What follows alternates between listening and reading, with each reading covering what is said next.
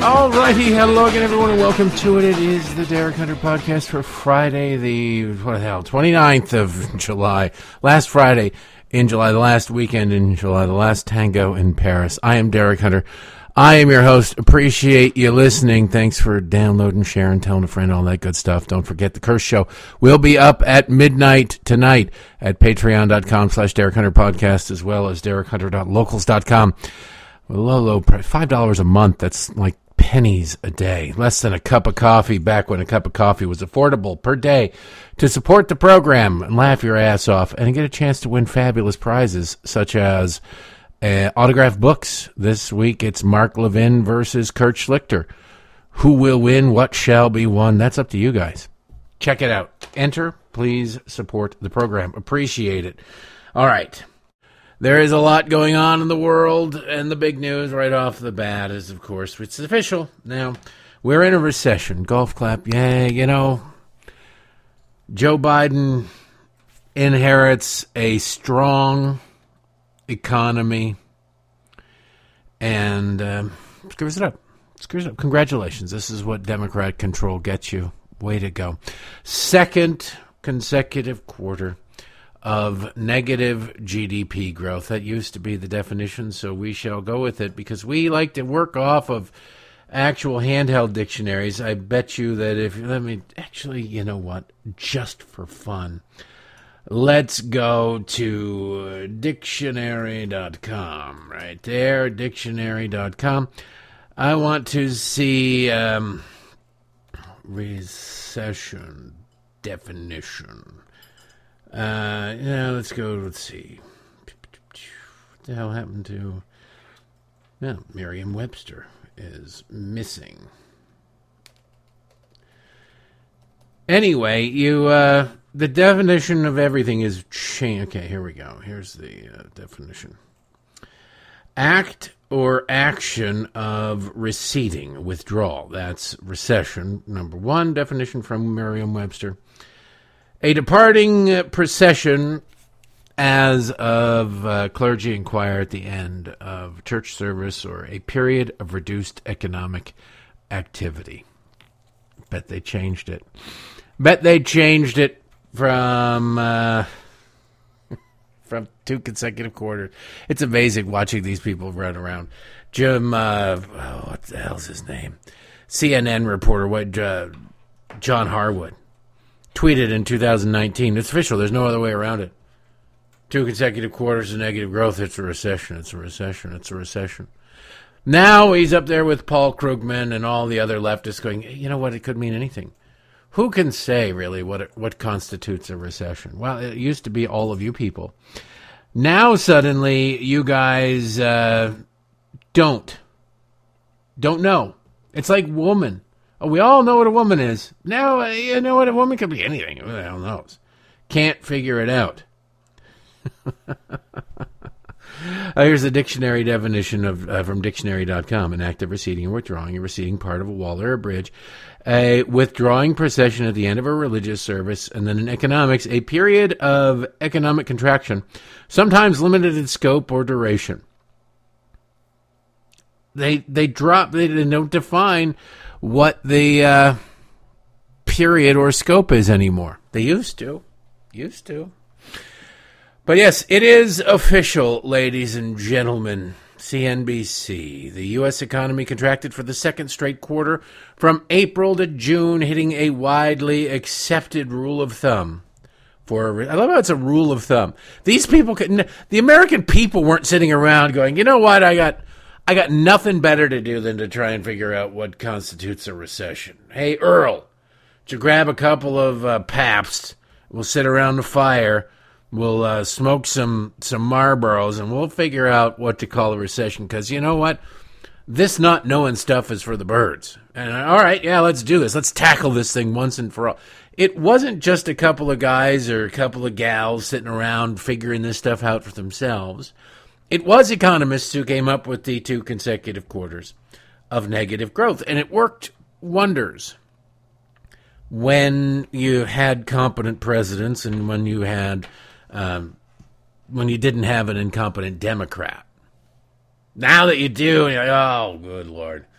This is a direct, it's not, you know, if this were right after the election, if this were this third quarter right now of twenty twenty-one, a year ago, they wouldn't have a problem with the definition of a recession. You know why? Because they would be able to say what? They'd be able to say, we inherited an economy that was a disaster. We inherited an economy that was headed in the wrong direction, and lo and behold, it headed in the wrong direction. Here we are, but don't worry, we're going to turn this puppy around. They would have been able to say that. It would have probably been dishonest, but they would have at least been able to say that. They wouldn't have had to beclown themselves going, well, recession. I'm unfamiliar with the term. I don't. That could mean anything. Who, who's to say what it means? But since we're far enough away from the Trump administration and Democrats inherited a very strong economy that has, they've said about ruining ever since, there is, and they've spent the last year bragging about, oh, this wonderful economy. We did this. We, even though the, the economy was recovering long before even the election, quite frankly, but the uh, Democrats can't admit that. They're, just look at the data. But you say, oh, well, this is our economy. We did this. We did all of this. We they, they, I mean, they've taken credit for the damn, you know, shots and the treatments. That was all Operation Warp Speed. It had nothing to do with the Biden administration. Under a Democrat regime, there's no way in hell they would have been able to cut red tape. They just don't have that in them. It's not part of their D N A. So they, they take credit for things that they did not do all the time. And they've taken credit for the economy for the past year, going, oh, it's so wonderful. Look at what we've done. Look at what we've, marvel at what we've done.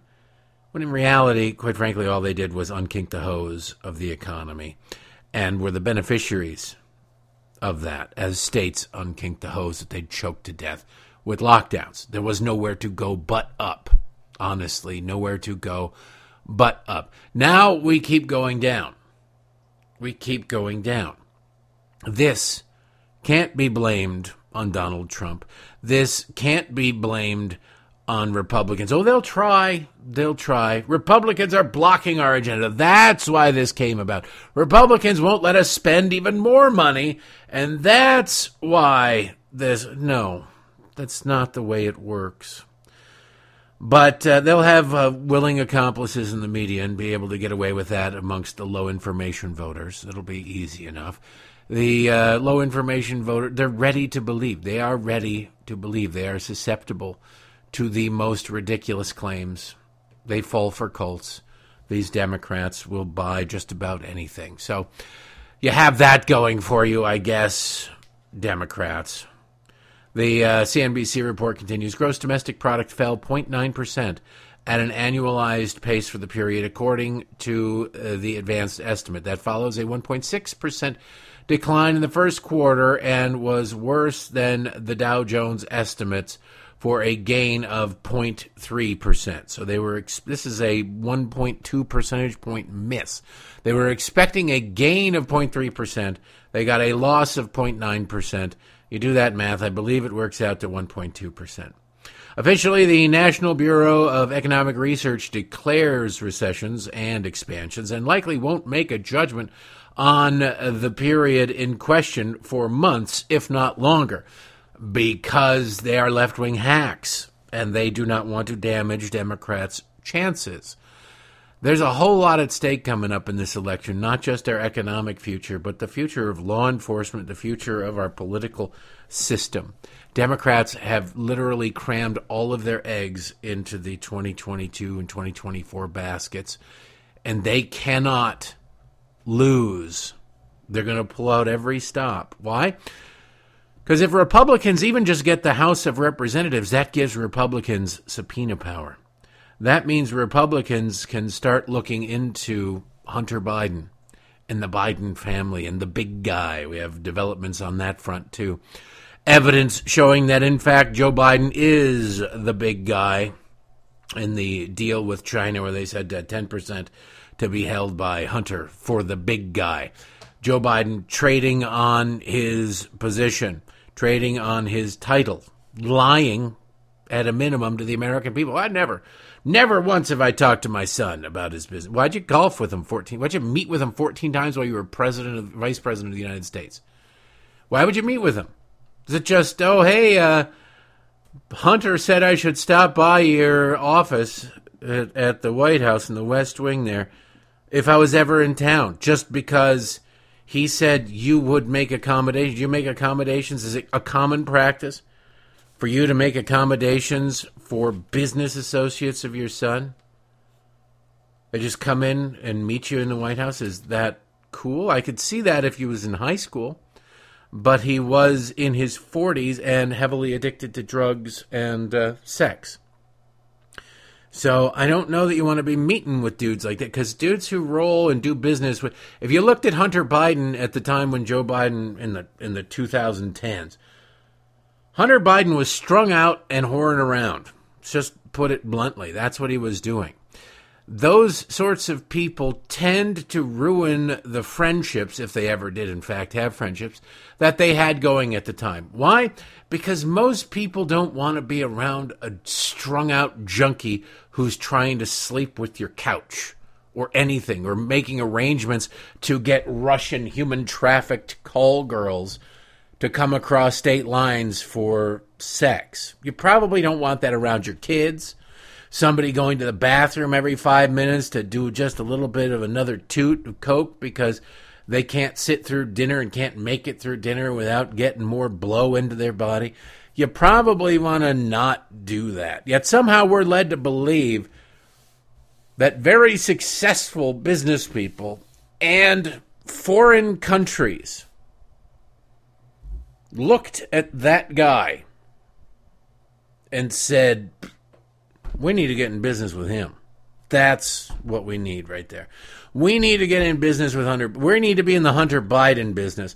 Now, I want to give the guy who is wildly addicted to just about everything, I want to give him access to piles of cash. That's what I, that's, you know, the best thing anybody could do. It's this, I think it's the smartest play I could possibly come up with. Take my four oh one k and in, I'm giving you power of attorney, Hunter Biden. You go hog wild. You're gonna, you're gonna do wonders for me, aren't you? Nobody would do that. Nobody would do that.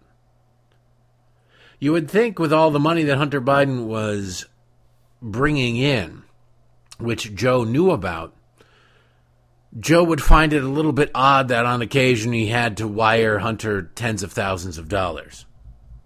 You might go, that's a little bit... Hunter, you're making eighty thousand dollars a month from Burisma. Why do you need thirty thousand dollars in the next twenty minutes? What's going on? Where's the money going? Now, that would be a legitimate question a good parent would probably ask their degenerate child. I grew up next to a guy, well, we had uh, Ray and Earlene next to us. They were a very nice couple, older, much older. They always, they always locked themselves out. They always managed to lock themselves out of the house. We had a key most of the time, but sometimes they'd lock themselves out of their house, come over and get the key and forget to return it, and so they'd lock themselves out of the house again. And I got pushed, I don't know, ten, fifteen times through their kitchen window off the front porch to go in, climb over their, their sink, and unlock the door from the inside because they, they did it. They were very super, super nice people. One of their, I think, three children, they were all way older, was a crack addict. He got seriously into crack. And on a couple of occasions, he would try to get clean and come home, or at least pretend he came home. And uh, then he would steal their T V and things like that and go and sell it for crack. So they reached the point that they finally said, okay, you can't come home anymore. We don't trust you. You need to get your act together. And we were told expressly by my parents, I think that was one of the, I think my old, second oldest sister might have been home at the time too. But we were told, don't ever give, so I'm not going to give his name because I don't know if he's, I don't think he's still alive, but he might still be alive. Uh, don't ever give so-and-so a key to the house. Because, you know, the, the whole family kind of locked themselves out of the house. But he was their youngest kid. Don't ever give him a key to the house. He probably was in his thirties, maybe his twenties. He just looked like he was thirty. Don't ever give him the key to the house no matter what. They'd cut him off. And he'd come around every once in a while and be sniffing around and sort of milling around out front and trying to talk to you. And then he would, after shooting the breeze, he'd kind of go, uh, hey, you know, I'm trying to get in. Do you think you can help me? Like, nope, can't help you. That's it. He eventually disappeared, and then uh, the neighbors passed away. But that's beside the point. That's another story. But you didn't trust him at all. They didn't trust him. Now, they sure as hell, if they're telling us don't give him any money, don't let him in the house, they know that he's an addict. There's no way Joe didn't know that Hunter was a junkie. And he's wiring him tens of thousands of dollars. Now, why? You only do that, you only give your son fifty thousand dollars, your junkie son, fifty thousand dollars, when he's wiring thirty thousand dollars of it to uh, his call girls, pimp. You only do that if you're getting something more out. It's not, oh, I just love my son. I got to enable my son. No, no, no. He's getting ten percent. He's the big guy. He's making money. Joe's making money off of this. So, like, all right, if you need this money, just keep the gravy train rolling. You don't say, here's money, go to rehab, son, to a junkie in the midst of a bender. You take that person, put them physically in a car, take them to the rehab facility, sign them and commit them, whatever it has to do. You do that. You don't take the pinky swear via text going, I need some money, Dad. All right, I, I want to go to rehab. Really, you want to go to rehab on a Saturday night where I can hear your uh, underage Russian prostitute or near underage Russian prostitute in the background calling uh, their pimp. You, you, you're ready to go to rehab right now. And you just need fifty thousand dollars while she's complaining that she's owed thirty thousand dollars. Well, yeah, Joe knew what was going on. There's no doubt. We'll get into more of this later. I don't know why I went off on that tangent, but I just watch these people, and I, I sit there and I think, this is ridiculous. Joe Biden is a manufactured human being. He, oh, he's such a wonderful father. He's a caring father. He's a caring this, he's a caring that. No, he's pretty bad at it. He's a pretty bad father. Two out of three kids have massive substance abuse problems and uh, sexual addiction issues. Those are signs of other deep-rooted problems. I'll leave it to you to figure out what they are. So it's official. Joe Biden's recession. Congratulations. You know, they always told us he was historic. I can't wait to see how they uh, give themselves tennis elbow or arthritis polishing this turd. It really is. You know, instead of just, I don't know, trying to, they could try to be optimistic. But that would require acknowledging reality. And they can't acknowledge reality. Imagine your, imagine if your job, your life, required you to not be able to acknowledge reality. You just, you couldn't do it. You can't acknowledge reality. It, that reality is damaging to you. How perverted would that feel? Speaking of somebody who can't acknowledge reality, good old Eric Swalwell. I just, I love this story. I want to touch on this really quick. Town Hall has the story.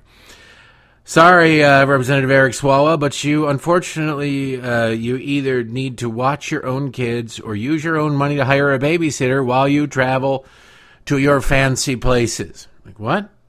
Earlier this week, the Federal Elections Commission ruled that Swalwell is not authorized to use campaign funds to pay for a babysitter when he travels overseas to campaign for other politicians. Overseas, what? In May, Swalwell's legal team claimed that oftentimes he and his wife are not able to make it home to care for their child due to both of them working full-time jobs, hence the reason for needing to hire help using someone else's money. This includes times when Swalwell is needed to travel internationally at the request of other countries. I guess Fang Fang occasionally summons him to, to Beijing for an update on his programming. Can you imagine? Hey, oh, I've got to go travel for work. Uh, you know what? I raised a couple of million dollars. Why don't you just use the campaign money to pay for a babysitter? What's weird is he's always claiming to be a really dedicated father. A really dedicated... At social media, he's like, my four-year-old says uh, we're not really in a recession, that the uh, definition commonly used by morons is arcane and out of date. Uh, your four-year-old says that? My four-year-old wants to know why police kill so many black men. I want to know what the hell you do with your four-year-old. What the hell you doing to your four-year-old? Let's see. Uh, F E C vote came weeks after a meeting with Republican Commissioner James E. Trainor the third publicly mocked Swalwell's request, calling it abhorrent. Quote, to be real honest with you, I'm actually going to pass judgment on it. I think it's abhorrent that Congressman Swalwell would have such a young child and want to leave them in the care of someone else for a week-long trip overseas and using donor contributions to pay for that. I think it's inappropriate. We even had to address this question, Trainor said during the meeting. You know, if you wanted, if you need to do that, if you need to, tra- Eric Swalwell spends a lot of money traveling overseas and a lot of campaign money traveling around the country and staying in really swanky places. I don't know if he's meeting Fang Fang or he's bringing his wife with him, but uh, or maybe both. Who knows? They're Californians. You never know. But um, do you have no family? You have no family at all. First of all, shouldn't you bring the kids with you? Bring the wife and kids with you, or bring some. You've you've got to. That should be your first priority. You don't just go, well, just have the campaign pay it. Not my problem. But do you have no family or friends? In a pinch, in a pinch, you need somebody. You have to rely on somebody. Pinches happen. This isn't a pinch. This is. Uh, it might be some grab ass, but it's not necessarily a pinch. This isn't a pinch. This is something you really want to do. And so you you just go, well, let's take the path of least resistance. It's easier to ask for forgiveness than permission. Let's run with it. Well, now that uh, permission and the forgiveness have been revoked. The congressman had previously been criticized for using campaign funds to promote his high-profile life. A complaint filed with the F E C claims that Swalwell used campaign money to pay for glitzy family vacation along with tens of thousands of dollars worth of limousine and alcohols. Don't you love that? That story, that's from uh, two thousand twenty-one, but it's worth revisiting just to remind you what Democrats are. Washington Examiner, July twentieth, almost a year ago, twenty twenty-one. Eric Swalwell's campaign spent thousands on alcohol, limo, and limos, records show.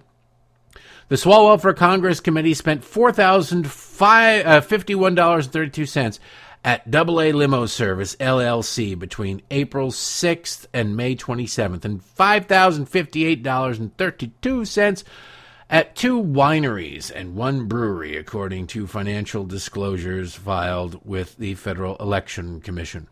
The campaign also spent, there you go, twenty-one thousand one hundred sixty dollars and seventy-five cents at the Ritz-Carlton Half Moon Bay, where Swalwell's wife, Brittany, works as director of sales. She worked there. She couldn't get a discount? She couldn't swing it? How they move there? twenty-one thousand? It's unclear whether Watts is still employed at the resort. A representative for the Ritz-Carlton Half Moon Bay did not immediately respond to the Washington Examiner's request for comments. Swalwell, a twenty twenty presidential dropout, is no stranger to controversy, they say. But these are just a, a few expenses. I looked up the uh, the thing here. His F E C reports, you can click on it. It's um, was as part of that town hall story. You can click on it if you want to find out. And Eric Swalwell is no genius. There's no question about that. But he's not unique either. There are plenty of other dumb, corrupt members of Congress. Just looking at this, this is uh, in order of the number and the name of business. Let's see. There's one, two, three, four, five, six, seven, eight, nine, ten, eleven, twelve. twelve. So I'm assuming once a month orders from one eight hundred flowers. Although they're not really once a month because the dates on them, there's a whole lot. He's given a whole lot of flowers in June. He must have just met his, maybe Fang Fang was in town. The expenses range from a low of uh, sixty-nine dollars to a high of one hundred ninety-four dollars. These are all campaign money. This is paid for by somebody else. Travel expenses, just general travel expenses to triple A limo service, and there's another nineteen hundred dollars. There's another fourteen hundred dollars. He's, he's living large. He's spending the money. is fundraising consulting is four grand for a month, and then another eight grand for a month. Fundraising thirteen thousand, eighteen thousand dollars on fundraising, twenty thousand five hundred dollars on fundraising. Legal services, boy, you really got to wonder what uh, is it? Koblenitz, Patch, Duffy, and Bass L L P on uh, April eleventh, they got fourteen thousand four hundred dollars from Eric Swalwell. And then on May eleventh, a month later, they got twenty-nine thousand sixty-five dollars for quote-unquote legal services. I wonder what was going on with Eric Swalwell that he needed so much in legal services. Security services, the guy who wants to strip you of your constitutional right to own a firearm. He's paying uh, Global Guardian of uh, McLean, Virginia. McLean, Virginia, for those of you unfamiliar, McLean is a uh, what do you call it? It's a moneyed area, McLean, Virginia, in northern Virginia. Now, remember, Eric Swalwell represents California. So these are f- uh, security services, just two payments during this reporting period. Uh April eighth, twenty twenty-one, and June twenty-fourth, twenty twenty-one. Respectively, he paid twenty-one thousand one hundred eighty-one dollars and eleven thousand six hundred dollars for security services. Eric Swalwell must be protected from the ladies. I don't know. Maybe, you know what? If he's getting that money and he's spending that money to... Uh, keep somebody on staff, to keep Chinese spies away from him, I think that that money could be justified. Sonny's Executive Sedan Services for one trip. Good Lord, there's a lot of them. Uh, I don't know. They're all in New York. Where is he? I assume this is also a, a service available in Washington, D C, maybe. But these appear to be for individual rides. I just want to point out this, again, is not... unique to Eric Swalwell. He just happens to be the case in point right now. One, judging by the uh, the dates of this, this has to be that has to be individual rides. One meal, two hundred thirty-two dollars and thirty-one cents at S T K Steakhouse in New York City. So he spent some quality time in New York City. What's the date on that one? That is June twentieth, uh, June twenty-eighth. So we look down here, June twenty-eighth. On June twenty-ninth, he spent um, one hundred twenty-nine dollars on Sonny's Executive Sedan Service in New York. three hundred thirty-four dollars on June sixteenth for Sonny's Sedan Services. Again, uh, twice that day, three hundred thirty-four dollars on Sedan Services in New York. On June fourteenth, Sonny's Executive Sedan Services, two oh four second Avenue in New York, New York, three hundred forty-three dollars. four hundred twenty-three dollars on April, on May eighteenth, same company in New York, and so on and so forth. He spent a ton of money on a sedan service out of New York. Why? We don't know. Nobody seems to ask him. So keep in mind, this is how these people live. And you sit there and you hear A O C going, I can't afford to have a child because I'm only making one hundred and seventy-four thousand dollars a year. Well, you probably should have thought about that as uh, before you bought the Tesla. You know, you probably should have thought about that before you ran for Congress. If you really can't live on one hundred seventy-four thousand dollars a year, I uh, I don't even have the world's smallest violin for you. I don't care what your problem is. But these people, don't be fooled. They do not live on one hundred seventy-four thousand dollars a year. They pay their unavoidable expenses on one hundred seventy-four thousand dollars a year. They buy a car, they have to pay that. They pay rent or have a mortgage, they have to pay that. But I'll bet you dollars to donuts that these people pay for less than half the meals they eat. They just go out with anybody. Let's talk business for a second. All right, there you go. We talked about the campaign. Hey, uh, how your campaign looking? Campaign's looking great. All right, everybody. I don't know if you've ever Anybody who's worked in a, had to wear a suit for a living has gone to lunch with somebody who has a corporate account. And they go, all right, well, um, so what do you think about X, Y, or Z? I don't know. I just, never really thought about it. All right, well, we've talked about business. I'm gonna. I can pick up lunch now. You can write that off, what have you. It happens all the time in Washington, D C. I have no reason to believe that New York is any different. That's just how the world works. It's a scam. And in members of Congress, it's the exact same thing. They have their credit cards with their name on it and then sitting right next to it, taunting them, teasing them, beckoning them, if you will, is a credit card from their campaign. Why? Because sometimes there are legitimate campaign expenses. If you have to drive across town to go to a campaign fundraiser for yourself, you swipe the campaign credit card on the taxi. They don't take taxis. They hire, you know, really expensive Ubers and uh, really, really expensive limo services. But you get the idea. You just pay with that corporate credit card. Well, sometimes you want to go across town uh, and you, you just go to a movie and you go, oh, you know what? I don't want to take public transportation. I don't want to pay for parking. I don't want to take my car.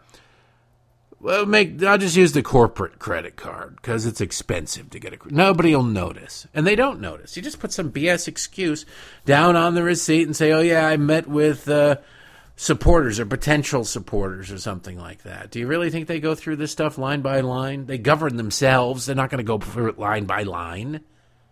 You go to a meal and you go, well, they, nobody, you're not going to find a member of Congress sitting at Pete's Diner, this little greasy spoon over on the House side. You'll find a lot of their staffers there, usually the legislative assistants, because at least back in my day, you could eat there for pretty cheap and the food was pretty good. But you won't find very many members there. Why? Because why would they go there? They're not going to eat an omelet. They're not going to eat an omelet for lunch. Come on, a five dollar omelet. Are you insane? They got Morton's. They got Capitol Grill. They got all sorts of places that they can go and have a conversation for about thirty seconds with somebody, the waiter, going, hey, man, uh, what do you think my chances of re-election are? Well, you won with eighty percent of the vote last time, so I'd say they're pretty good this time. Yeah, they are. All right, campaign expense. That's how all of this works. That's why you should never feel bad for these people when they whine about having to maintain two separate households back in their district and in Washington, D C, where it's some of the most expensive real estate in the world. I'm sorry, I don't care. You ran for the job. If you don't want to pay the rent, sleep in your office. Sleep alone in your office. Don't sleep with somebody from your office, which is another problem in and of itself. I just find that interesting that Eric Swalwell wanted to pass off caring for his children on lobbyists. Though no, they never say, oh, no, no, no, it's not lobbyists. That's who's giving money to Eric Swalwell. That's who's giving money to all of these people. Oh, they might have a decent-sized base of normal people giving, you know, a couple of dollars here and there. But those people don't matter. It is the wealthy donors and the wealthy corporations and the wealthy lobbyists that raise the millions of dollars for these people. Grandma sending in three bucks ain't cutting it. Grandma sending it, they ask, they send those emails all the time. Please just send us a dollar, just one dollar. Why? Because A, it breaks the dam a little bit, gets you, gets you their credit card information. Gets the concept of them giving to you going. And once somebody gives to you, you can really usually sucker them into giving you more later on. But it also means if somebody gives you a million dollars and then a million other people give you one dollar, you have two million dollars or uh, let's say uh, one hundred thousand people give you a dollar each. Now you've got uh, one point one million dollars from one hundred one thousand people. You're suddenly your average donation goes down. Really, a lot. And you see these liberal politicians do it all the time. They brag about, our average donation is only three dollars. Yeah, because you're asking for a dollar from a whole bunch of people to counteract and cut down the actual influence of the people writing the five and six figure checks to you guys. It's all about the math. What do I say? And I say it seemingly every day because it's always a factor now. If you control the unit of measure, you control everything. I'm a man of the people. I'm just getting one dollar fifty-seven per uh, donation. Yeah, but you're getting some big donations from the fat cats, and you're just cutting. Shut up, shut up, shut up. They usually, it's usually like around twenty dollars is the average donation. So the math is even worse in their favor. I was just being extreme. Okay, so uh, I didn't mean to go off on that tangent about Eric Swalwell, but somebody's got to do it. Back to the recession talk just for a second, because I want to uh, have a little montage here of Democrats, of course. They are all government officials, one form or another, elected Democrats or paid by the taxpayer, Democrat employees of government. Uh, of Congress, of the White House mostly.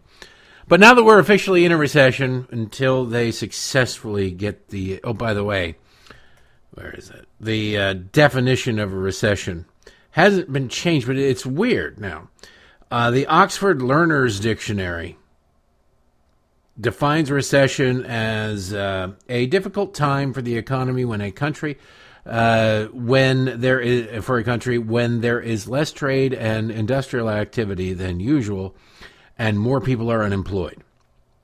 More people are the un- unemployed bit is, I think, new, because they're removing all references to two consecutive quarters of negative growth. But if you go to the Oxford Reference Dictionary, one is uh, the original is Oxford Learners Dictionaries dot com.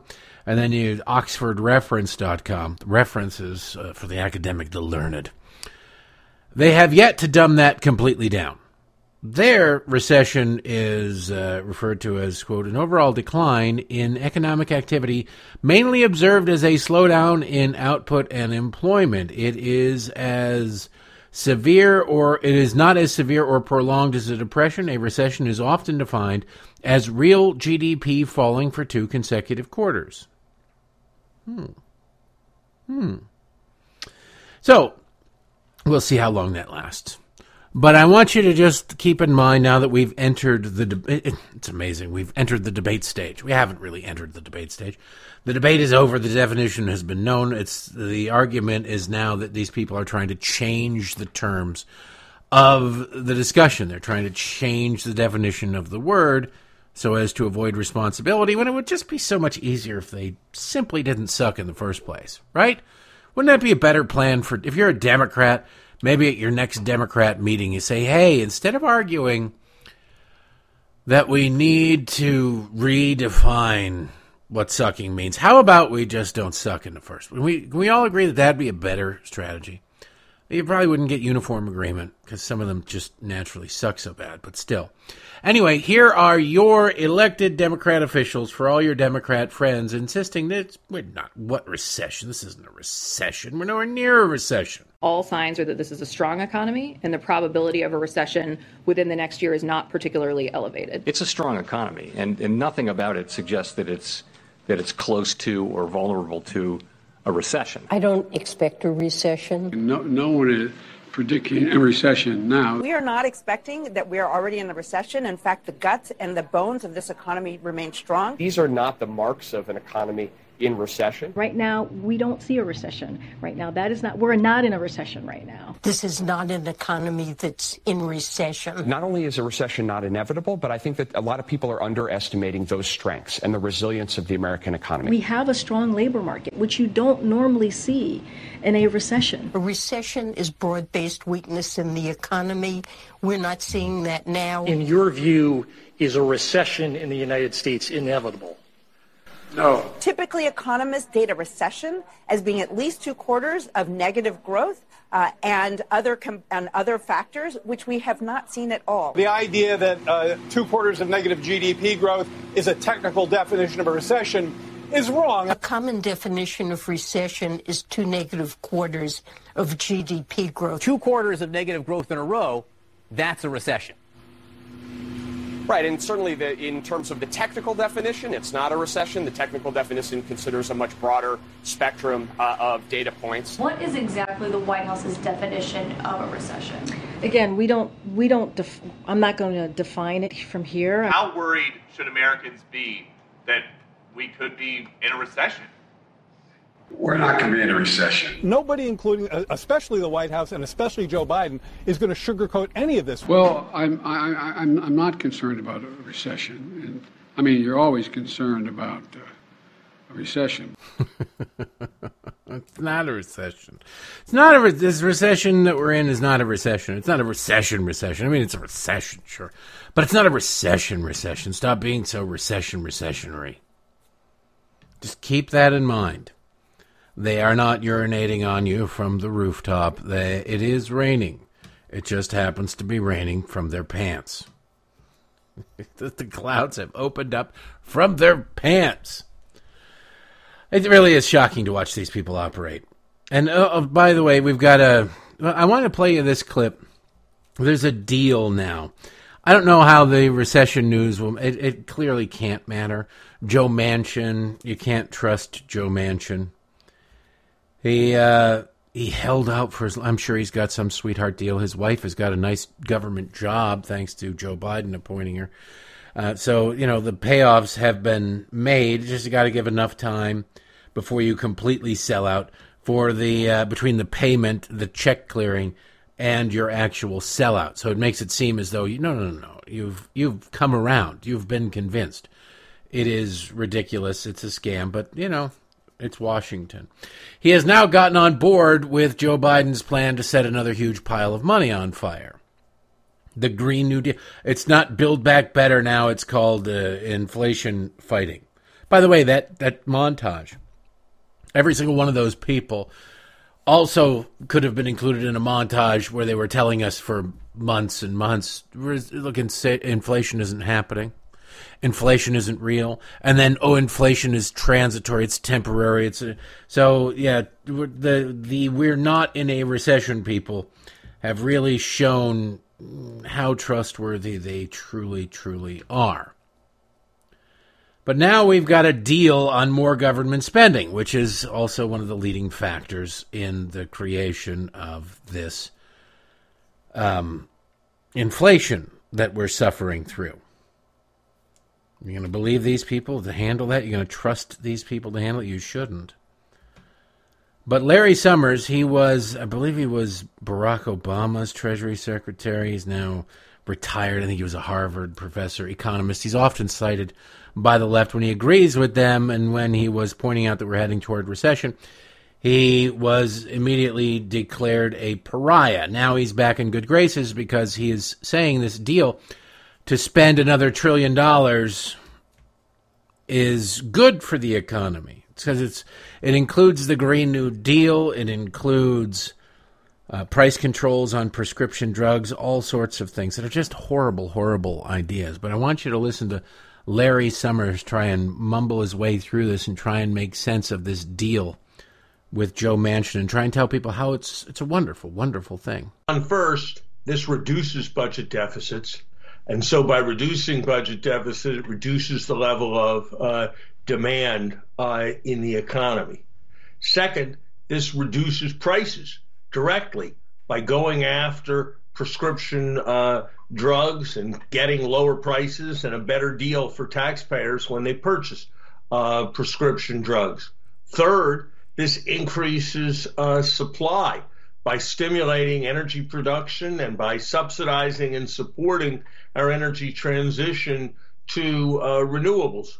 So less demand, more uh, supply, and direct better bargaining for lower prices. Those are the things that are involved in reducing inflation.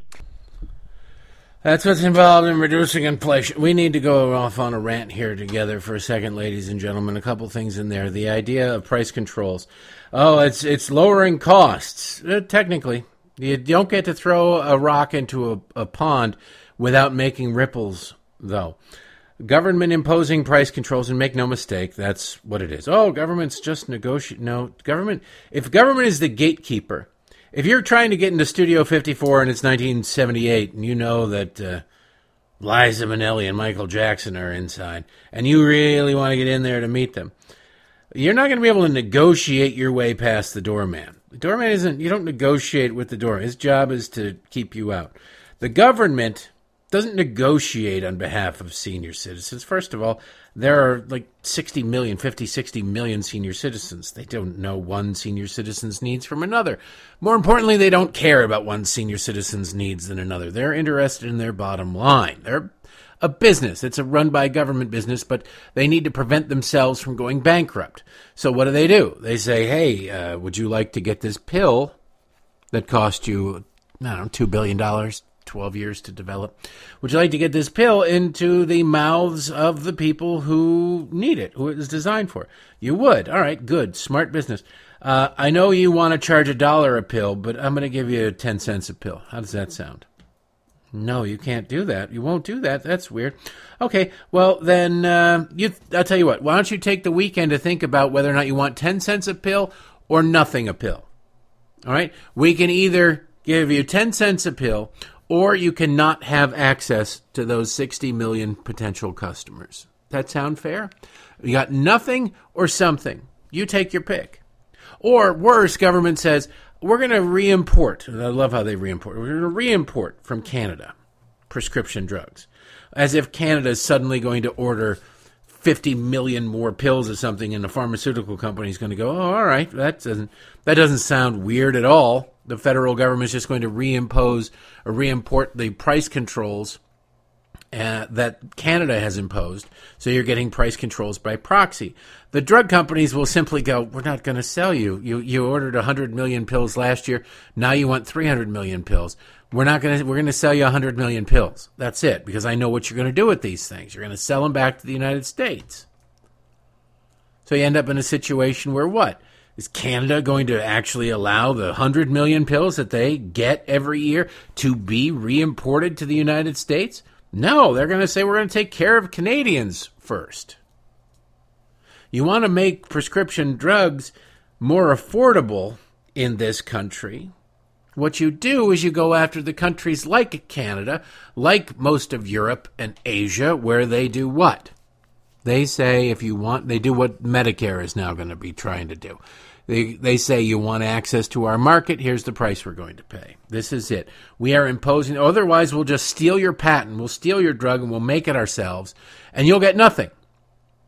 You hear about corporate espionage all the time in regards to China. That's a real problem. And you sit there and you say, well, you'll get nothing. Would you like to get nothing? How'd you like nothing? And the United States government kind of sits by and lets that happen. So guess where the money to recoup all the research and development it took to create that drug has to come from. Has to come from the United States. Drugs cost more here because drugs cost less elsewhere.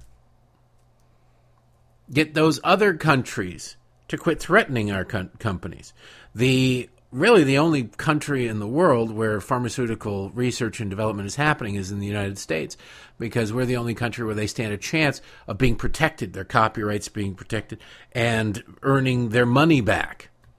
You take that away, you'd better get something for which there's already a treatment, or a lot of people get.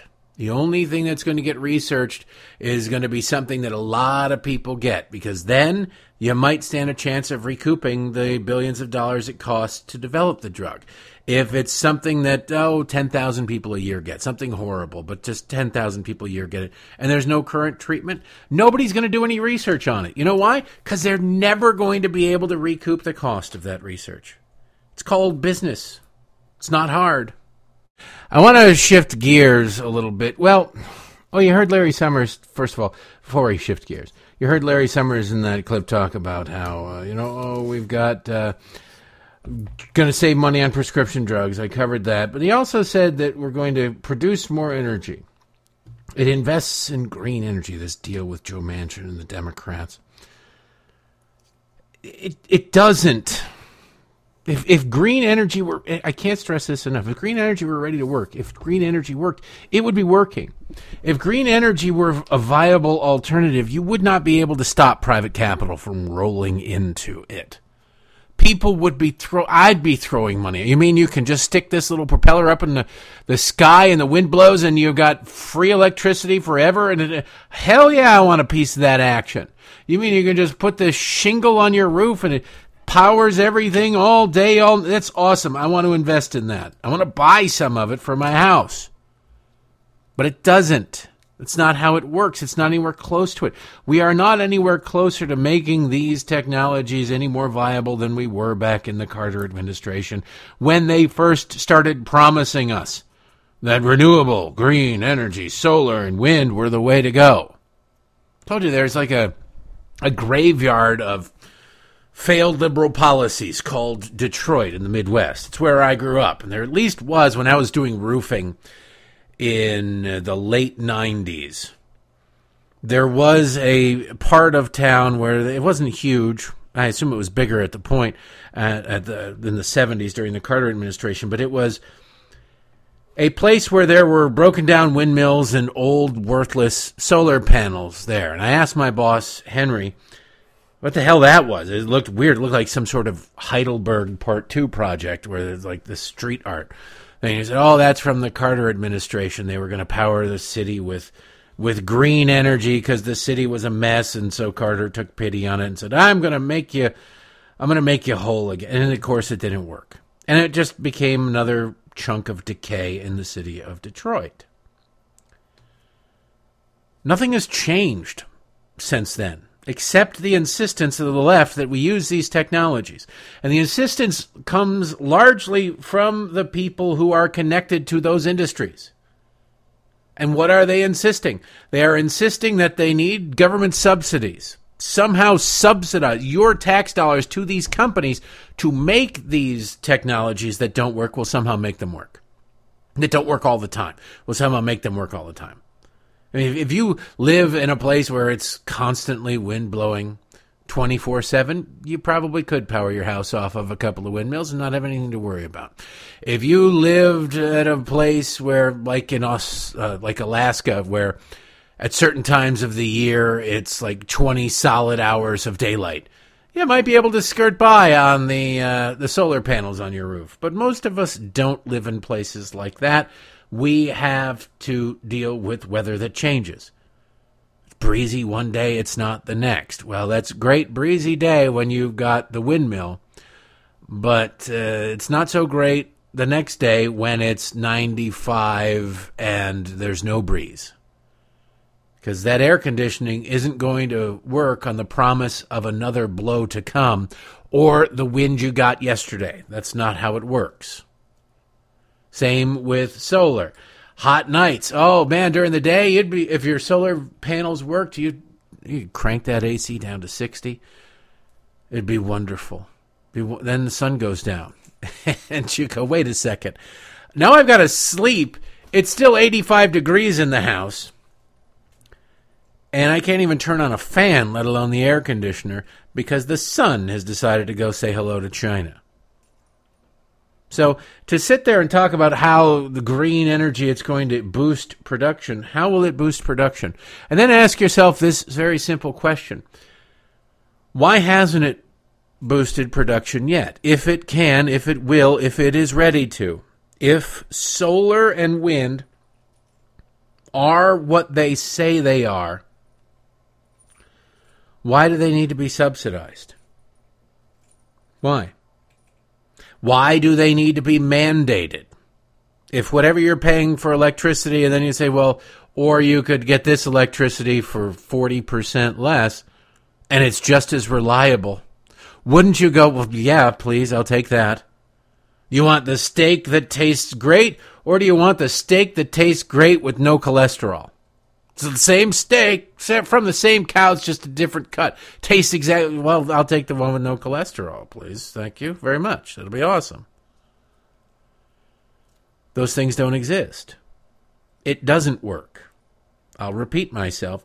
If these technologies worked, you would not need to subsidize their creation, and you would not need to mandate their use. Everybody and their brother would be throwing money at these projects as fast as they possibly could. It would be just like if you invented a car that could run on, I don't know, hopes and dreams. Well, yeah, who wouldn't throw money at that? Because why? Because everybody's got hopes and dreams, and that would sell like you wouldn't believe. Doesn't exist. These technologies exist, but they don't work, at least not well enough, not yet. For all the subsidies, and if we're looking from the Carter administration, we're looking at, what, forty, forty plus years of unfettered subsidies and unfulfilled promises.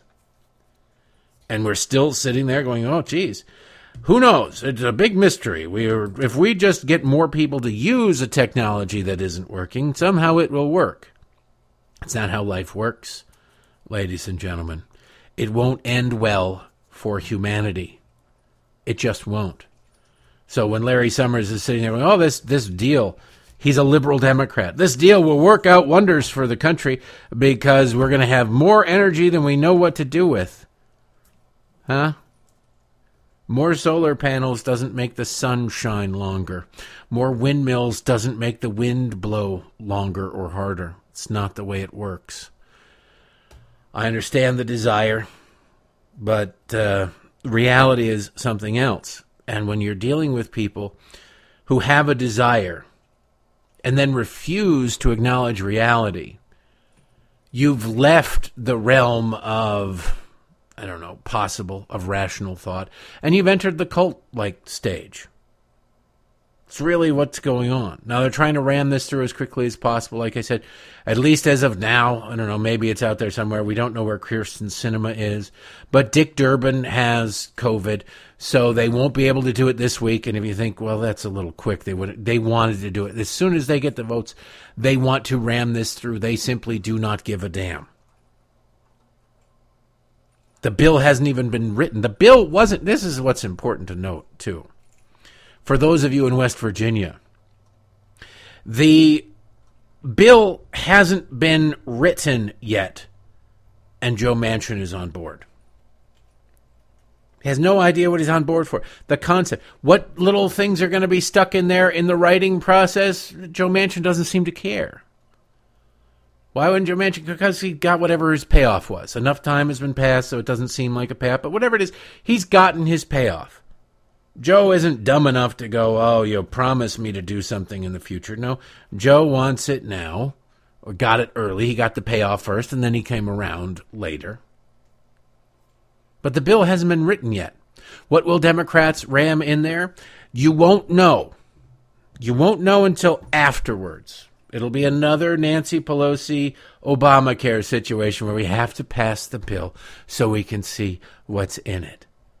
Because they'll be given about ten minutes to read a thousand pages, a trillion dollars, ram it through. Joe Manchin, and he doesn't care. And they're all going to sit around and wonder, gee, why? It's all those re- dastardly Republicans' fault that the economy is so screwed up. Keep in mind that everything that Democrats do has an ulterior motive. Everything is some part of a fraud, and it's progressives. It's not just Democrats. It's all around the world. Just to illustrate this point, there is a hilarious tweet. I retweeted it today of screen captures of headlines. And this woman, uh, Bo- Bozena Tar, I don't know what her real name is, doesn't matter. I don't know anything about her except this tweet, but this tweet is brilliant. She tweets a screen capture from Greenpeace, Netherlands. So the rest of the world is warming faster than the rest of the world. Hmm. You go, what? And there it is. Headline after headline out of the B B C, from C N N, from In Focus, from C B S Boston. These are just the headlines. The, the body of it doesn't matter. Finland is warming faster than the rest of the world. Oh, okay, that's a neat trick. Okay, but sorry, Finland, or actually congratulations, because you're up there pretty close to the frost line. So, you know, good good job. You might be able to farm a little bit more. Then you go to the B B C. Canada is warming twice as fast as the rest of the world, report says. Wait a second, how is Finland, or is Finland or Canada going? Because if Canada is warming at twice the speed as the rest of the world, and Finland is just going faster than the rest of the world, then that probably means Canada is is warming faster, right? Well, thank God. That's very, I mean, you can figure that out. If you're trying to, like, remember in school when you had to line up by height? That was I was always in the back or the front, depending on which way they wanted to go. It was pretty easy for me, but everybody else in the middle was, was kind of rough. They had to figure it out. Am I taller than you? Or are you taller than me? And you're looking, and some you have to have a third-party arbitrator. But if you're just trying to go with who's warming the fastest, just by this headline, Finland certainly would settle into not the fastest, but faster than the rest of the world, just judged by the headline. Canada, twice as fast as the rest of the world. They have to be up front. They have to be the tallest kid or the shortest kid in class. Then you go to Popular Science, and it says, Australia is heating up faster than the rest of the world. The subheadline is like a shrimp on a Barbie. Like, wait a second, Australia is heating up faster than the rest of the world. Well, that's still not twice as fast. So Canada would still technically be the fastest. It'd be number one. And now it's a fight between Finland and Australia to determine the second position. Who gets the silver? Who gets the bronze? But no.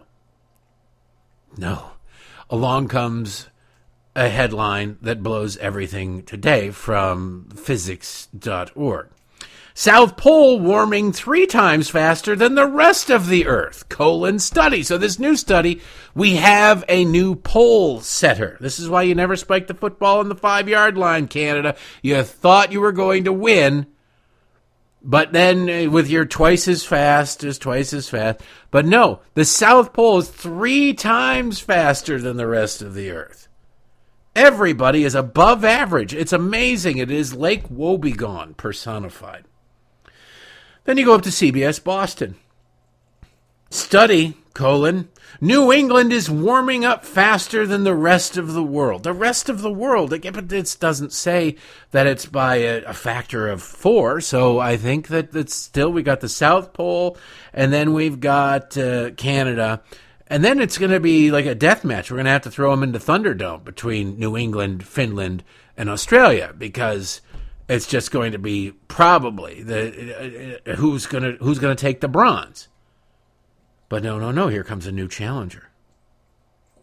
Africa is warming more and faster than the rest of the world. Dash report. More and faster. More and fast. That sounds like they could easily be in contention for the bronze. That so- certainly sounds more than just faster than the rest of the world, because it's more and faster.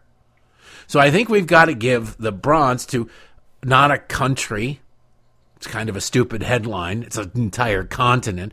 But okay, we'll give we'll give it to Africa. We'll be accused of being racist because we're just giving the entire continent the bronze medal. But wait. Just wait. Bumping Africa, because of racism, off the podium. We have two late entrants. This headline from, I think it's uh, Quartz. China heating up twice as fast as the rest of the world. Well, t- twice as fast seems more and like to be more than more and faster. So sorry, Africa. You're going to have to step off the podium, go over there with Australia and uh, Finland. And Canada now bumps down to the bronze position. South Pole still in the pole position. And China is up there with the bronze as well, because China is warming twice as fast as the rest of the world. But lastly, out of the gate, but right into our hearts in the third slot, Israel warming up almost twice as fast as the rest of the world, data shows. Oh, no, wait a second. No, it's a photo finish review of the tape shows that the qualifier almost keeps China off the podium. Yes, China, or keeps Israel off the podium. See, Israel is warming up almost twice as fast, whereas China and Canada are heating up twice as fast. So almost twice as fast is just a little shy from twice as fast. It's like I'm uh, increased. I've increased ninety percent, whereas they've increased one hundred percent. They even at ninety-nine percent increase, if they've still increased one hundred percent, they win. They win. So congratulations to all of our champions. Israel, better luck next time. The South Pole wins the gold, somehow managing to heat up three times faster than the rest of the world. And then uh, the other one's uh, twice as fast, half as fast, not at all. Everywhere is warming up, but some children are just more above average than others. Remember that when these people start making you promises, that they told you this stuff.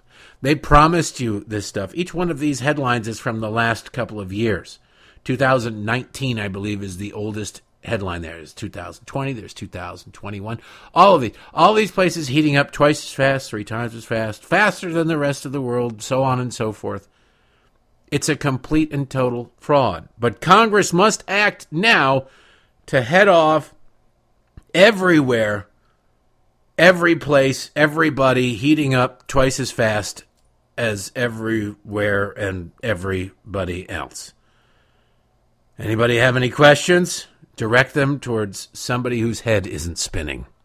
I want to shift gears and talk about monkeypox. Monkeypox. It's AIDS all over again. There's a couple of things we've got to talk about monkeypox to point out the absurdity of it. But first, just because liberals are who liberals are, this is what the Democrats are. There's a, there's a massive crime problem in New York. You got footage of a sixteen-year-old kid trying to beat the hell out of a cop who tried to arrest because he's breaking the law in the subway station, and he get, he's pounding the cop. The cop can't, you know, they the, they uh, they restrict what police can do in a fight. You can't put him in a chokehold. Can't do this. Can't do that. Can't do the other thing. So what do you do? You end up having to like tie their shoelaces together. That's about the only move that these idiots have left police officers. For my money, if you fight a cop, it's game on. All right? It's game on. You chose to fight a cop. You're stupid. And uh, if you choose to continue to fight a cop rather than stopping, uh, what happens, happens. All right? But uh, this kid's fighting a cop, and he's out, out on jail, or out on, not, not on bail. He was just out.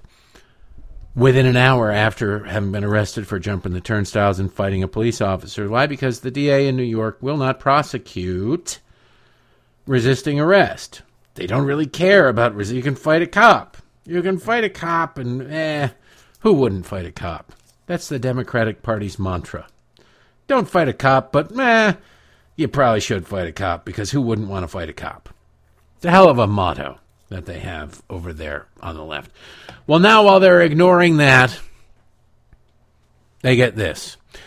New York City Health Department is calling on the World Health Organization to immediately rename the monkeypox virus. Wait, what? Is there something super important and urgent that just... No, no. In a letter to W H O Director Doctor Tedros Adhanom Ghebreyesus, whatever the hell his last name is, Uh, Department of Health and Mental Hygiene Commissioner Doctor Ashwin Vasan wrote that while the Big Apple remains concerned about rapidly increasing transmission and limited access to testing resources and vaccine supply, it has a, quote, growing concern for stigmatizing and potentially devastating impacts the messaging around monkeypox can have on vulnerable communities. Vulnerable communities. Now, you got to love the way that the left has bastardized the word communities. It used to mean your neighborhood, your community.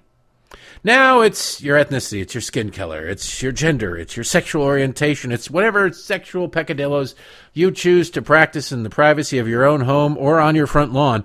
It's all part of a community. Why, if you can find a way to cram your existence into the L G B T Q R S T U V W X Y Z mafia, you have just created a brand new community, and congratulations, we welcome you.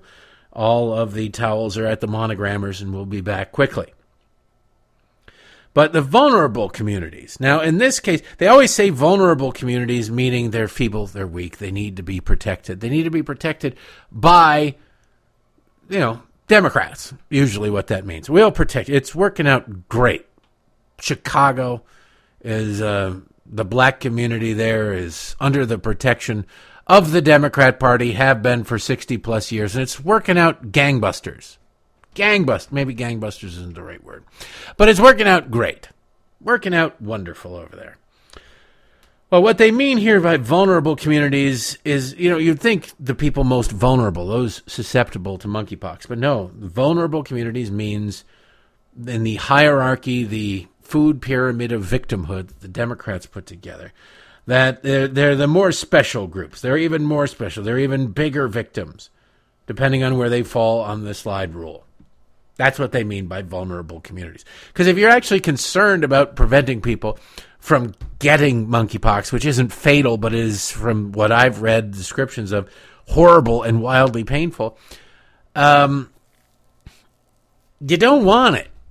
And if you're really engaged in activities that are susceptible to getting it, those are the people you should target. Say if ninety-five percent of a particular group of people, or ninety-five percent of cases, are from a particular group. When I smoked years ago, I smoked Marlboros, and then I smoked Winstons and, and Parliaments. When, I, when I'm smoking Parliaments, and they say, well, monkeypox impacts, ninety-five percent of cases impacts people who smoke Parliaments.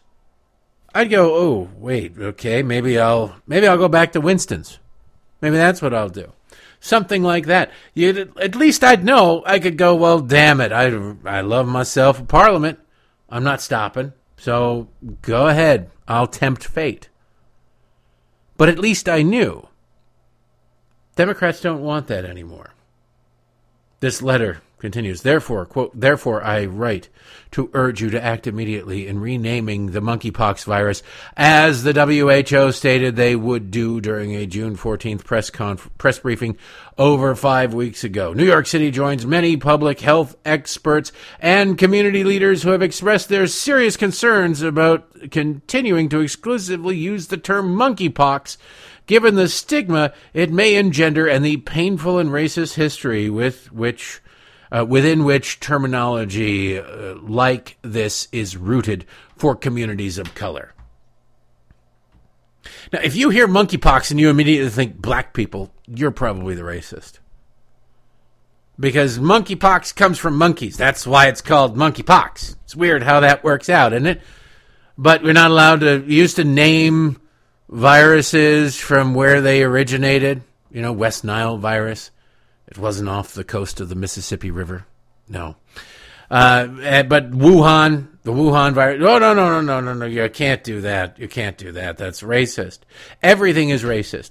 So when you hear monkeypox and you think, well, psh, black people, black people did it, black people, you're the racist, right? Can we just agree that you're the racist?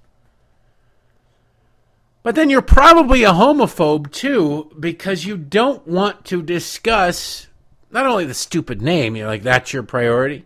Not the people suffering from this, but this is your priority, dude. All right. It must be nice we're out of problems. We can probably eliminate your position if we're out of problems in New York, that this is what you're focused on. You know, pack up your office. We're we're done. You've you've solved every problem. But it's not just that. Because if you really cared about the people who are suffering, you would talk to exclusively and warn the people who are not even the most, like almost exclusively at risk. But they don't. Doctor Tedros von whatever the hell last name unpronounceable thing is, actually have audio of him. And he's worried about stigmatizing gay people. Now, why would he be worried about stigmatizing gay people? Because the New England Journal of Medicine discovered, because they looked at it. This is where, this is why the left hates data so much, because you can learn a lot from data. They discovered that ninety-five percent of small of uh, monkeypox sufferers are sexually promiscuous gay men. Not just gay men, it's not just any gay man. It is sexually promiscuous gay men. That means it's transmitted through intercourse and particularly through riskier behaviors, without getting too graphic, that involve things that make uh, the opening of fissures and sores and then access to the bloodstream much more likely, and therefore uh, more susceptible to the transmission of these diseases. There you go. But Doctor Tedros, head of the World Health Organization, doesn't want to talk about that Now, if you, well, let's listen to him first. Stigma and discrimination can be as dangerous as any virus and can fuel the outbreak. As we have seen with COVID nineteen, misinformation and disinformation can spread rapidly online. So we call on all social media platforms, tech companies, and news organizations to work with us to prevent and counter harmful information. Harmful information, not false information, harmful information. We do not want to stigmatize the gay people. Well, you, you know, maybe letting gay people know, hey, nobody's telling you you can't do whatever the hell it is you're going to do, but if you're going to do it, know that this is uh, really the best way, if you want to get monkeypox, to get monkeypox. Just saying.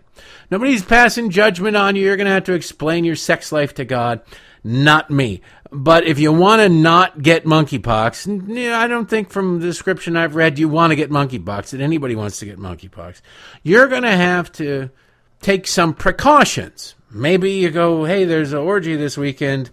You know what? I'm going to pass on that. Now, what's funny is because uh, gays tend to be Democrats, tend to lean liberal. And there was no more obedient group than liberals when it came to the coronavirus. Oh, we got a double. We got a triple mask. We got a quadruple mask. We got to avoid every, avoid eye contact with anybody. Oh, no, this is terrible. We must obey. Get the shot. Get the double shot. Get the triple shot. Give me quadruple shot. Can I get another shot over here? They obey, obey, obey. And then you say, hey, there's something really horrible that uh, ninety-five percent gay men are getting, uh, promiscuous gay men. You might want to, I don't know, not go to a gay orgy or maybe use protection or whatever precautions you want, or at least go in fully informed. And they go, no, no, no, they couldn't. They would never. You wouldn't want to stigmatize them. How about you just inform them? How about you just inform them? They're, they're pretty good at obeying when it comes to COVID. I think that, uh, you know, having open sores all over their bodies, and I mean everywhere in their bodies, would... would uh, be something they'd want to avoid too, just like COVID. So maybe they would listen to you if you, health officials, talked to them like adults and said, look, this is how you get it. Let's be honest. This is a, you can get it from other ways, but this is really how most people get it. And here's how you can avoid it, with still doing whatever it is you do. But no, not allowed. Intolerant. How dare you even suggest such a thing? Which brings us to Fox. You think, well, these are liberals. This is what they do. This is what they do. The data is unambiguous. ninety-five percent of people who have monkeypox, who have contracted monkeypox, are promiscuous gay men engaging in unprotected sex, oftentimes at uh, orgies. Who knew that there were so many orgies going on? I thought it's not the nineteen seventies anymore, but hey, what are you going to do? Long live the key party, I guess. But you would think that that would be information that people who claim to care about the gay community would want out there. Doctor Tedros would want that out. He's, no, there he is saying, make sure you don't stigmatize anybody. God forbid. With the, the truth can't stigmatize. The truth can only inform. But they don't want it out there. They don't want it out there, just like they didn't want it out there in AIDS, that, yes, anybody could technically get AIDS. But usually if you follow the uh, the footprints backwards, you will find somebody who engaged in gay sex. Not a value judgment, just a statement of fact. The promise, the the prospect of a man engaging exclusively in heterosexual activity of getting AIDS was incredibly low. Same for women. Same for women engaging exclusively in, in lesbian relations. Period. End of story. It really went off the charts in gay sex, and there were a lot of gay men who were closeted gay men living on the down low, who would then bring it home and get their partners, their girlfriends, their wives infected. And then it would spread from there, but it was always, always a small percentage of the population of the people who had AIDS, who got AIDS, because the vast majority of them were gay. Instead of pointing that out and really targeting prevention measures towards gay people, they did for a little while, and then they said, no, no, no, we're stigmatizing gay people. We're stigmat- what we need to do is destigmatize gay people. And so they said, anybody can get it. Anybody can get it. And they scared the hell out of everybody, every heterosexual out there in the nineties, going, oh my God, AIDS is stalking me. And by doing that, instead of focusing it where the problem was, a whole bunch of people who everybody could get it. Every, well, it's everybody. It's a crapshoot. It's a fair game. Odds of me getting it compared to the odds of my straight neighbor getting it are the same, so I'm just going to engage in whatever I engage in. And I bet you it ended up causing more people to actually get AIDS, more gay people to actually get AIDS, because they didn't take it very seriously. It's it's everybody out there. After the eighties, where it was clearly largely almost exclusively a gay disease, to the nineties, where they said, everybody's going to get it. Everybody's going to get it. Watch out. I bet a lot of gay people relaxed. A lot of gay people said, well, to hell with it. It's out there. Anybody can get it. There's no more. I'm not at greater risk than anybody ever. It's like saying, well, anybody can, can get uh, lung cancer, so uh, don't have to worry about it. I might as well smoke. That doesn't make any sense. But if you're not told that lung that smoking causes lung cancer, you, you might think of it because, you know, smoking can be an enjoyable activity. They're trying to do the same damn thing to monkeypox. Now, granted, this time it isn't fatal, thank God. But they're doing the exact same thing for the exact same reasons, which illustrate just how horrible they are as people. So uh, the other night on Kennedy on Fox Business, they had Ned Ryan, Marie Harf, and some guy, I think his name is Brandon. And the discussion turned to monkeypox. And like I said, the... The World Health Organization, they're very concerned that nobody be stigmatized. And I don't know, you to, if you stigmatize somebody, you say, ah, you get monkeypox because you're gay, you suck. That would be a little bit stigmatizing, I suppose. I mean, it would be kind of hilarious. You'd have to look at a person doing that and going, wow, you're kind of in need of a hobby, aren't you? But if that's what you wanted to do, tell, but telling somebody exactly like, hey, uh... you're at risk, you need to take precautions. That's not stigmatizing it.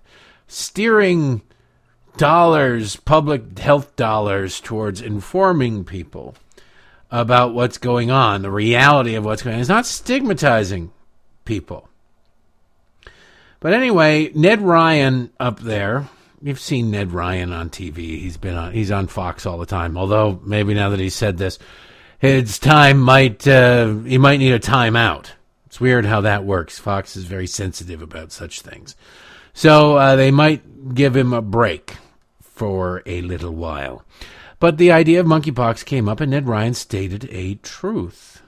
ninety-five percent of the people who have gotten contracted monkeypox are gay men engaging in promiscuous lifestyle choices. So... you'd think they'd want that out there. No. Listen to the outrage. As for monkeypox, I, I think there's a pretty good rule in life. Uh, don't attend gay orgies. Uh, when you look at the New England Journal's report of the five hundred twenty orgies that they reviewed.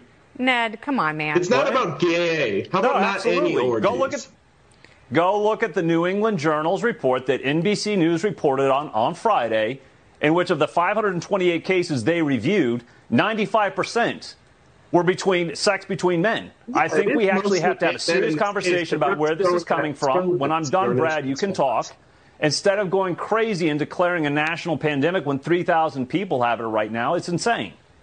I don't know, man. You don't have to be gay to get monkeypox, and uh, you don't have to be bigoted when you talk about treating something that is that easily spread, Marie. It's not bigoted. Yeah, it is. This, this is science, Kennedy. ninety-five percent yeah. of the cases from the New All England right, Journal. You know what? I'm going to let Brad respond. Okay, I'm going to let Brad. You know, you know what? I don't want you to talk. I don't want you to talk. Oh, no, no. You don't have to be uh, bigoted. How's it bigoted to state a truth? That's just bigoted. Well, you can take the girl out of M T V, but you can't take the M T V out of the girl. Uh, here's what Ned Ryan was talking about. N B C News dot com. Headline, monkeypox is being driven overwhelmingly by sex between men, major study finds. Not Ned Ryan, not some right-wing study, no. Subheadline, of the five hundred twenty-eight confirmed cases reviewed, ninety-five percent are believed to have been transmitted during sex between men, according to a new paper in the New England Journal of Medicine. Huh. Who knew that the New England Journal of Medicine and N B C News were so homophobic? Did you know that? I didn't know that. Now I know and I can act accordingly. Yeah. The story, the global monkeypox outbreaks is primarily being driven by sex between men, according to the first major peer-reviewed paper to analyze a large set of cases of the virus. The outbreak, which epidemiologists believed initially began in mid-spring gatherings of gay and bisexual men in Europe, has since alarmed such experts by ballooning to nearly sixteen thousand cases worldwide. Now, infectious disease specialists are developing an increasingly refined understanding of the predominant conduits of monkey, monkeypox transmission, as well as the typical disease course patterns. But they don't want any, that the left and the progressives, uh, they don't want anybody to know about it. You could prevent people from catching monkeypox by just informing them about who's the most at risk of monkeypox and what activities they have to engage in to mostly expose themselves to monkeypox. And instead, no, you don't have to be a homophobe to do that. You don't have to be meanie, bumbalini. How dare you do those sorts of things? Hmm. Quote, these data points clearly point to the fact that infections are so far almost exclusively occurring among men who have sex with men, said Jennifer Nuzzo, an epidemiologist at Brown University, that bastion of right-wing bigotry. Of the new study, which was published Thursday in the New England Journal of Medicine, quote, and the clinical presentation of these infections suggests that sexual transmission, not just close physical contact, may be helping spread the virus among this population. This large multi-country study provides the most complete set of clinical and demographic data on monkeypox cases occurring outside endemic areas, said Nuzio, who was not involved in the study. There you have the data. You have the study. Now, you can go out and try and disprove the study, but your dislike of the study does not disprove the study. Your dislike or your discomfort with the conclusions of the study do not change the conclusions of the study, nor does it alter the underlying facts that led to those conclusions. Yet the left, the progressive movement in this country, and sadly some people who are considered conservative media types, they don't want to hear it. They don't want to hear. Don't you dare talk about that. Don't do it. Don't do it. Why?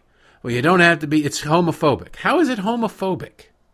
If there was a serial killer out there who was targeting gay men, would it be homophobic to tell gay men that? I don't think so. If there were a serial killer out there who was targeting gay men who, let's just put them in New York, who in New York have uh, rendezvous in Central Park in night in the nighttime. Okay? Central Park's pretty big. Lots of places to hide. I'm sure that stuff goes on all the time, gay, straight, whatever. There's sex going on in Central Park, probably right now. But if there's a A serial killer, he's killing gay men in Central Park who engage in anonymous, uh, unprotected sex in Central Park and the surrounding public restrooms. Wouldn't you think that the authorities would go, well, we need to let the public know that if you are a gay man looking to engage in anonymous public sex, don't do it up in this area. This person is killing people in this exclusive area.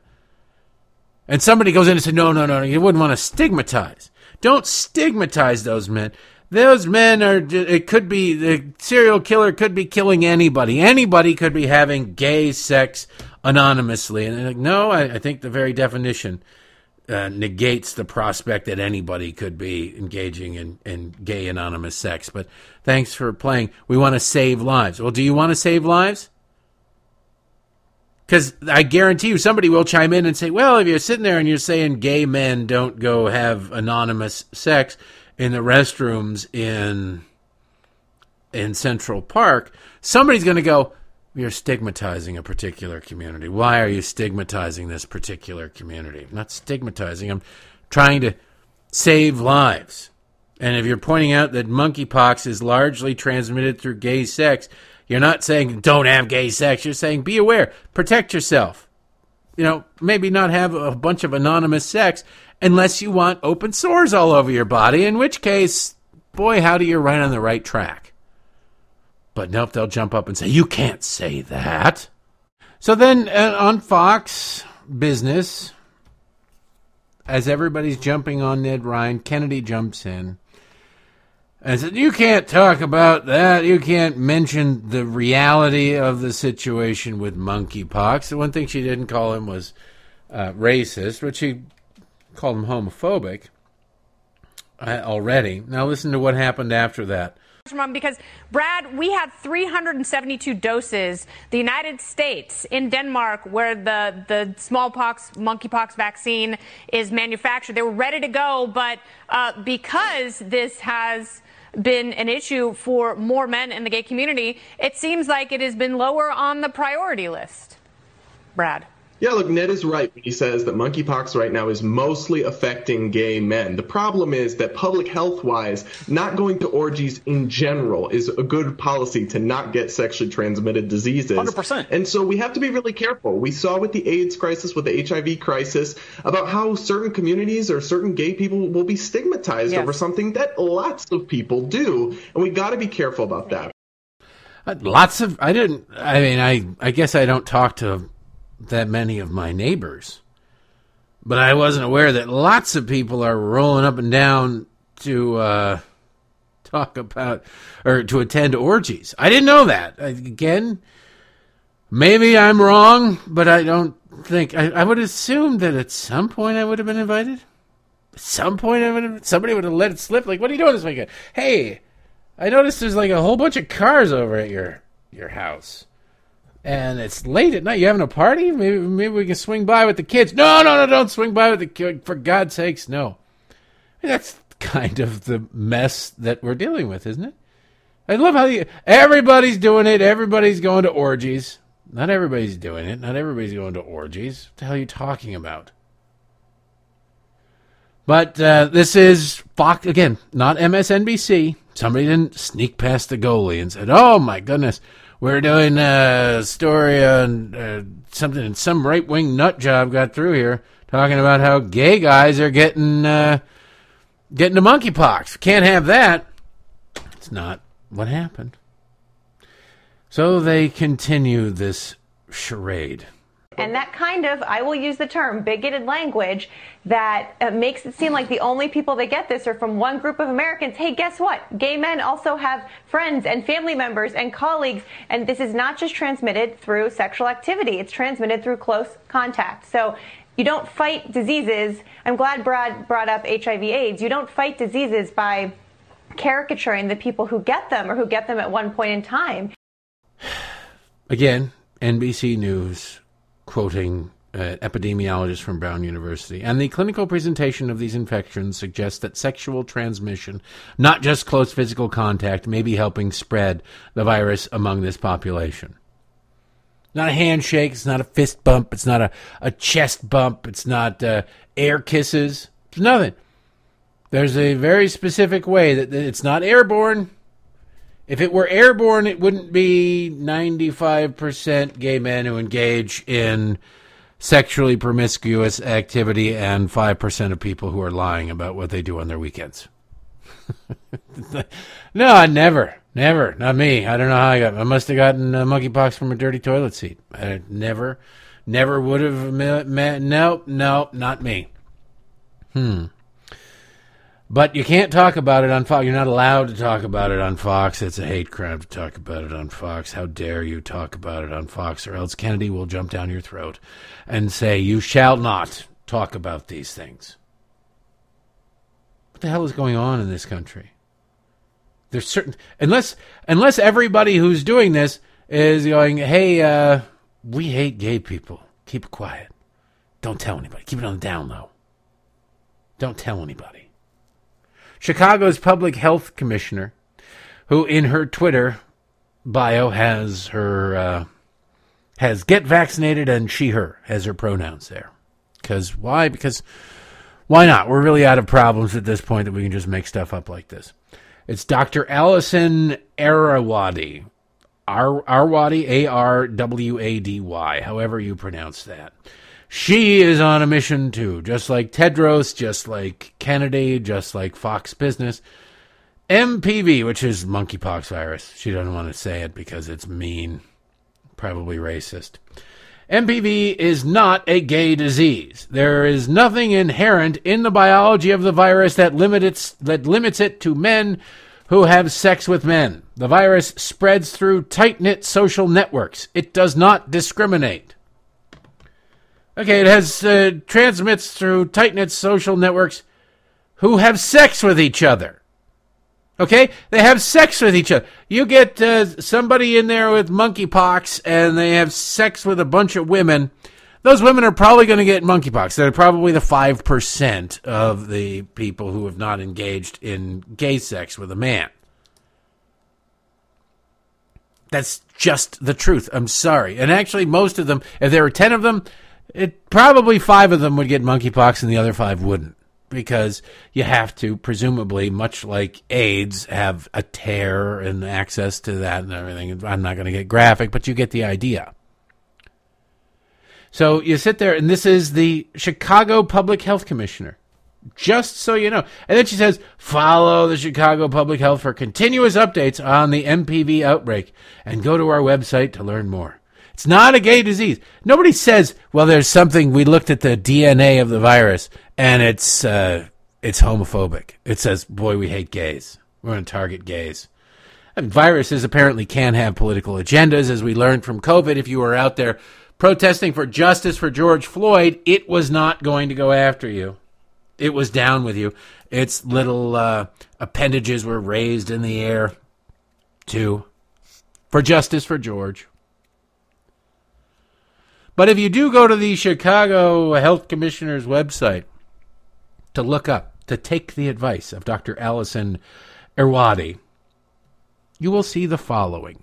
Quote, vaccine eligibility in reference to the monkeypox virus vaccine.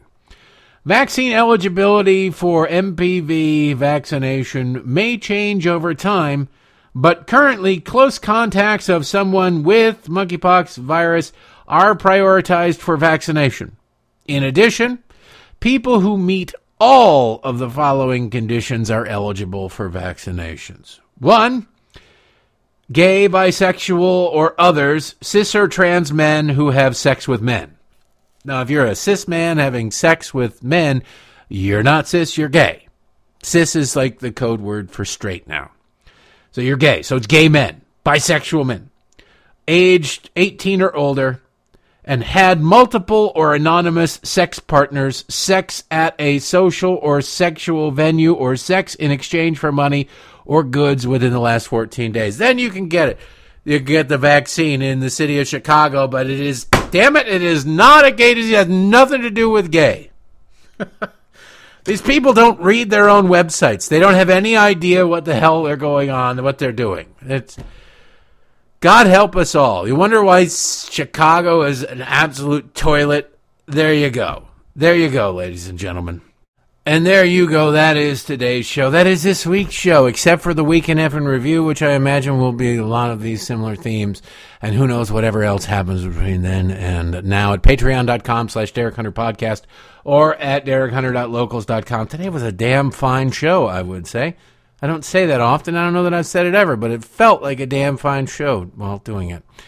Uh, don't forget, yeah, check out the show, and while you're there uh, supporting the show, do the uh, do enter the contest. We'll be giving away a signed Mark Levin or Kurt Schlichter book on Monday's program. Have a glorious weekend. Hope to see you at the Week in F in Review. Otherwise, we'll see you back here on Monday. Thanks for listening.